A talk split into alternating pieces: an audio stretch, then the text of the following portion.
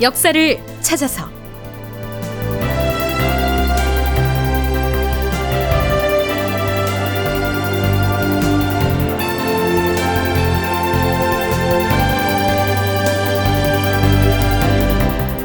제 1247편 명나라 황제 천계제가 죽었다.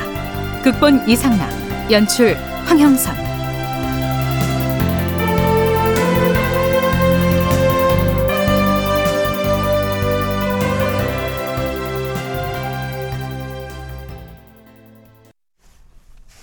여러분 안녕하십니까? 역사를 찾아서의 김석환입니다.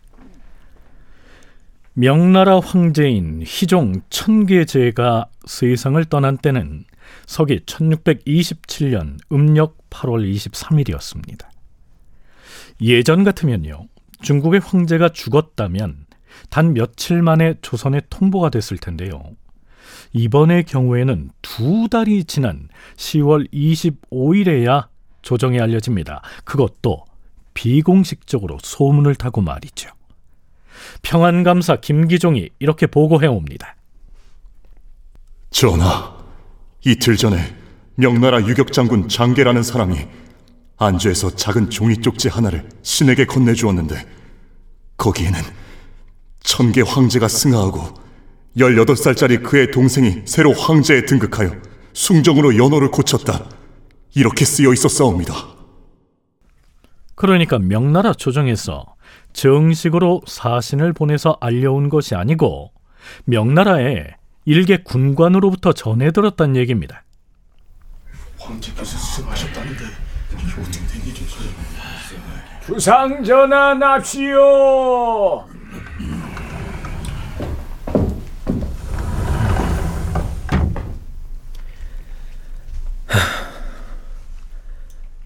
승정원에 확인해 보니 황제의 승하에 대한 추가적인 소식이 아직 전해지지 않은 듯한데 거해에 관련하여 비변사에서는 논의를 해보았는가? 여기에서 말하고 있는 거애란 황제의 죽음에 대해서 국가 차원에서 슬픔을 표하는 의례를 일컫습니다. 전하, 예전 같으면 중국 황실이 상을 당했다면 반드시 황제의 승하를 알리는 조서가 요동을 경유하여 도착하였을 것이옵니다.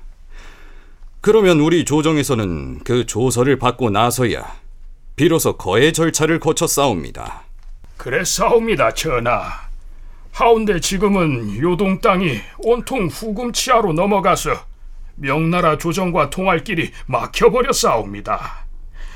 황제가 승한 것이 사실이라면 가도의 모물룡 진영에서 벌써 문서가 왔을 것이옵니다. 아직은 그 진위를 확실하게 모르는 실정이니 모물룡 진영에 사람을 보내서 정확한 정보를 알아오도록 하시옵소서. 그리하라. 다시 열흘쯤이 지난 11월 4일의 경연에서 예조 판서 김상용을 비롯한 대신들이 이렇게 보고합니다. 전하, 중국의 소식은 단지 명나라 유격 장군 장교의 쪽지 한 장 얻은 것밖에 없어서 그 사실 여부를 알 수가 없사옵니다. 하오나 어제 평안도 철산부사 안경심이 올린 장계를 보아하니 황제가 붕소하였다는 설이 잘못 전해지지는 않은 듯하옵니다. 하오니 일단 거해하는 절차를 진행하심이 거해하는 일은 매우 중대하니 경솔하게 할 수는 없을 것이다. 주상전하, 그렇다면 가도의 모물용 진영에서 사람이 오기를 기다렸다가 처리하는 것이 좋겠사옵니다. 또한 이 보고가 사실이라면 앞으로 반드시 명나라 사신의 행차가 있을 것인데 사신이 만약 관서 방향으로 오게 되면 그곳은 이미 민생이 파탄된 곳이어서 접대하기가 어렵사옵니다. 신의 생각으로는 먼저 역관을 보내서 바다에서 맞이한 다음에 안악이나 해주 쪽으로 상륙하게 한다면 편리할 듯하옵니다. 안악에 상륙하는 것은 본디 가망이 없으니 시험 삼아 평양으로 오도록 청하는 방법도 생각해보라. 전하, 새 황제의 즉위를 축하하는 등극지나 사신과 승하하신 황제를 조문하는 진양 사신단 등도 파견할 준비를 갖추어야 할 것이옵니다. 옳은 말이다. 사신 파견에 필요한 물품과 사신단이 타고 갈 선박 등을 준비하도록 하라.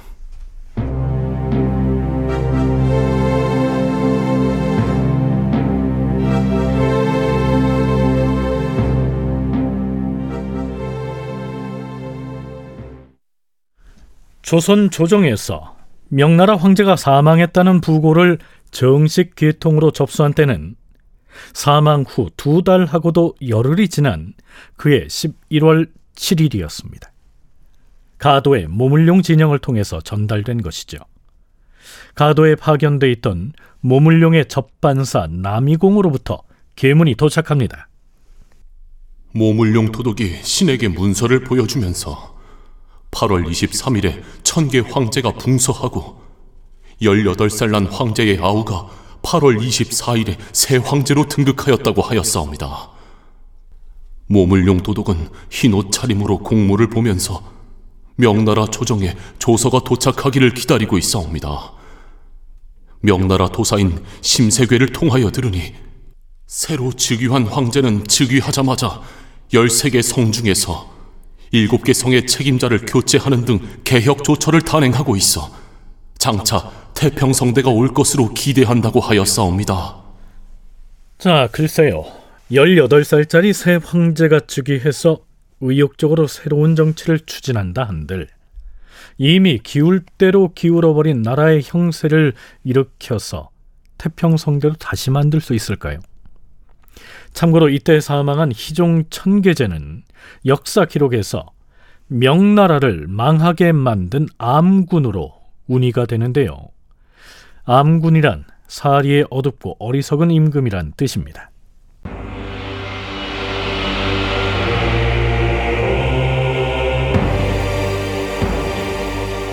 명나라의 15대 황제인 천계제는 교육을 제대로 받지 못하고 목공일만 하다가 즉위했기 때문에 글자를 모르는 까막눈이었다고 전한다.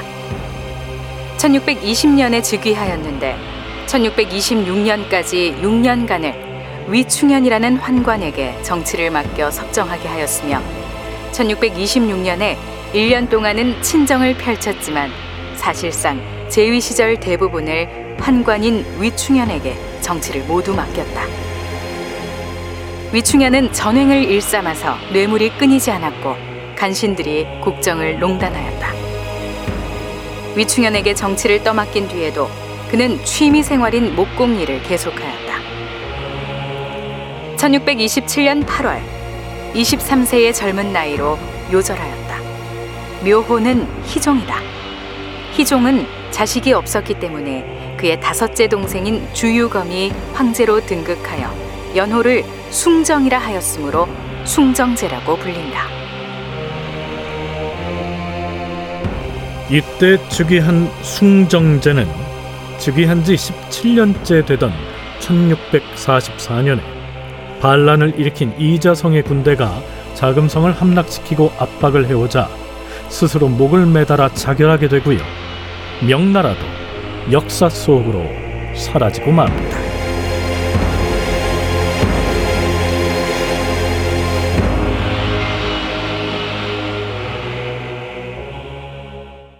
자, 이제 공식적으로 황제의 사망 소식을 통보받았으니까요. 황제의 죽음을 슬퍼하는 거의 의식을 치러야겠죠.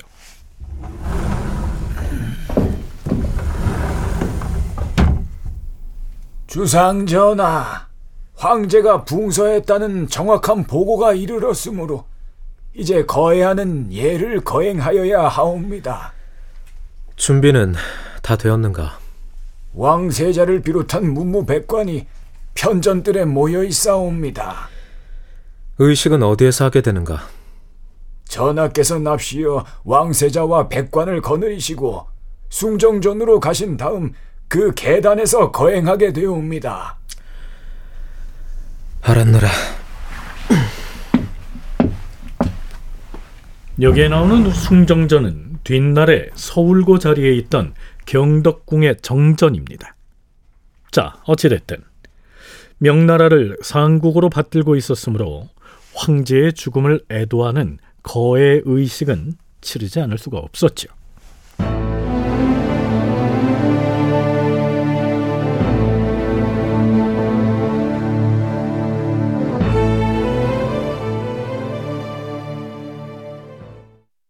자, 이제 명나라 조정에 조문 사절단을 파견할 일이 남았죠. 그런데요. 그해 가을에 성절사 겸 동지사로서 명나라를 향해 떠났던 변흥벽이 보낸 계문이 12월 5일에 조정에 도착하게 됩니다. 성절사는요, 중국 황제의 생일을 축하하기 위한 사신이고요. 동지사는 이전에 설명했듯 동지 명절을 할애하기 위해서 파견하는 사신을 말합니다. 주상 전하, 신들이 타고 떠난 배들은 9월 23일에 산동반도의 등주에 도착하여 싸웁니다. 신들은 등주에서 볼일을 마치고 출발하여 다시 항해에 나섰는데 신들이 탄 배가 광록도에 이르렀을 무렵에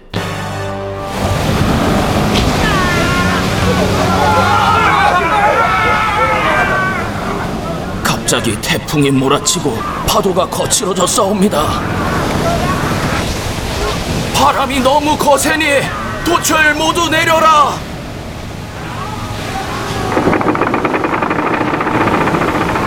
노를 꽉 잡고 키를 놓치지 마라.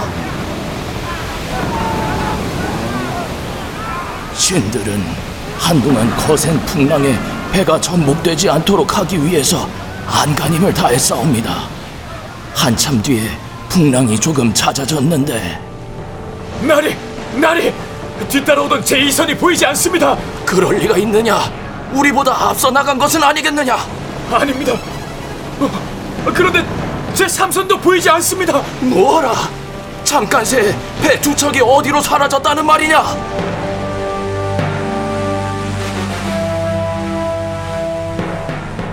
결국 서장관이 탄 제2선과 제3선은 태풍을 만나 표류하여 종적을 찾을 수 없었사옵니다. 어찌 이런 일이... 이번 사절단의 서장관의 임무를 바꿔 간 사람이 윤창립인데 그는 어느 배에 승선하였는가? 서장관 융창립이 탄 제2선과 그리고 제3선은 풍랑에 휩쓸려 표류한 것으로 보이는데 종적을 알 수 없다고 하옵니다. 두 배에 탄 인원은 몇 명이나 되는가? 관원과 선원을 합하여 모두 79명이나 된다고 하오니 지극히 놀랍고도 슬픈 일이옵니다. 전하, 이것은 사전에 배의 수리를 소홀히 하고 물건을 제대로 선적하지 않았을 뿐 아니라 선원의 품삯을 싸게 정해서 준비 사항을 모두 구차하게 하여서 비롯된 소치이옵니다. 관계자들을 모두 엄히 추구하시옵소서. 또한 교류한 사람들의 보상은 익사한 것이 파악된 다음에 예에 따라 거행하시옵소서. 그리하라. 요동 지역 전역을 후금이 차지한 이후에 조선과 북경을 왕래하는 사신들은 바닷길을 이렇게 빙빙 돌아서 사행을 해야 했기 때문에 많은 희생이 발생했다는 사실은 이전에도 여러 차례 방송을 했었습니다. 더구나 정묘호란 이후에는 조선이 후금과도 공식적인 외교 관계를 수립했으니까요. 상대적으로 경로가 험난한 북경과의 소통은 전에 비해서 점차로 뜸해질 수밖에 없었겠죠. 그렇다고 해서 조문사절을 안 보낼 수는 없는 일이고요. 임금이 황제의 승하를 애도할 진향사 겸 진위사로 홍방을 그리고 새 황제의 즉위를 축하할 등극사로 한여직을 임명하였다.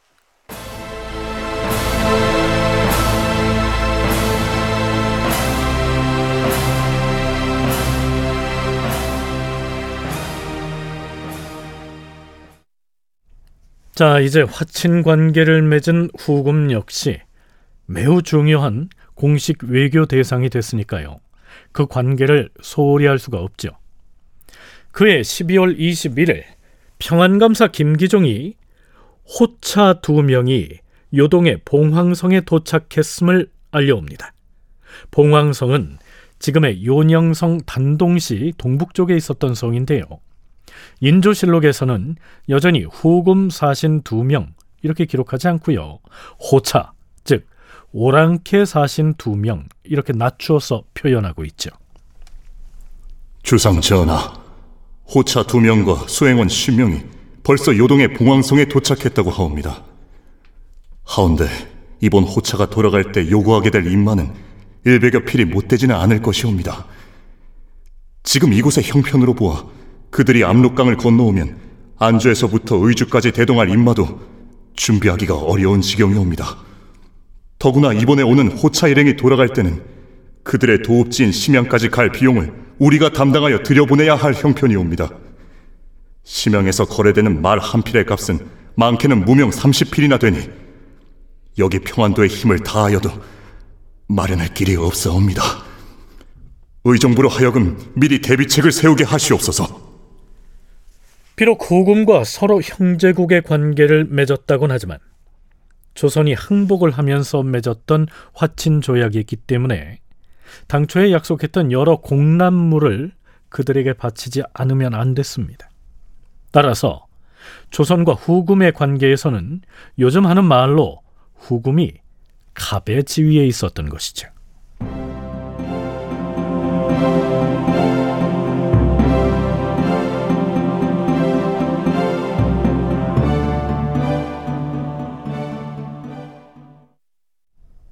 (12월 22일) 후금의 수도인 심양에 사신으로 들어갔던 박난영이 계문을 보내옵니다. 전하, 신이 심양에 도착하니 태해 등이 신을 맞이하여 잔치를 베풀고 접대를 하면서 말하기를 홍타이즈는 지금 외부에 나가서 사냥 중인데 사냥터에서 사신이 왔다는 말을 듣고는 우리 사신단을 잘 접대하도록 지시했다고 하였사옵니다. 네, 참고로 여기에 나오는 대해라고 하는 인물은 후금에서 외교 문서 등에 관한 행정 분야에서 활약했던 인물입니다. 박난영과 후금의 홍타이지 측근 인사들이 주고받은 대화의 일부를 소개하죠. 그대들이 심양에 온 목적이 무엇인지 알아야 우리도 우리의 칸에게 보고를 할 것이 아니겠소. 우리가 여기에 온 목적 중 하나는 의주에서 군사를 완전히 철군한 것에 대하여 사례의 말씀을 드리는 것이고 또 하나는 진강에서 두 나라 사이의 시장을 여는 문제에 대해서 어려운 사정을 얘기하기 위함이요. 진강에서 시장을 여는 문제는 양국 간에 합의한 약속이 아니오. 지금 우리나라 평안도 지역은 물자가 탕진되어서 진강의 시장을 여는 일이 쉽지 않을 뿐 아니라 그동안은 모든 물품들을 상국인 명나라에서 들여왔는데 이제 명나라와 교역 일체가 끊겼으니 그곳에 개시를 하여도 양국에 무익한 일일 뿐이요. 조선과 후금이 국경 인근 지역의 시장을 열고 물품을 거래하는 무역에 대해선 추후에 상세히 알아보기로 하겠습니다. 박난영으로부터 이런 내용의 계문이 온 날짜가 12월 22일이었습니다. 그해 정월달에 후금군이 압록강을 건너서 쳐들어왔으니까요.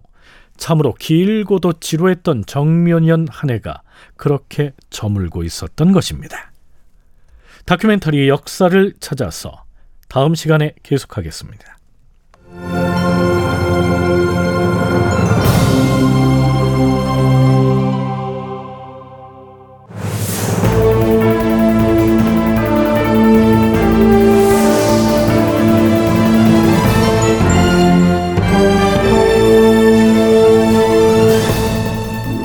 다큐멘터리 역사를 찾아서 제 1247편 명나라 황제 천계제가 죽었다. 이상락 극본 황영선 연출로 보내드렸습니다.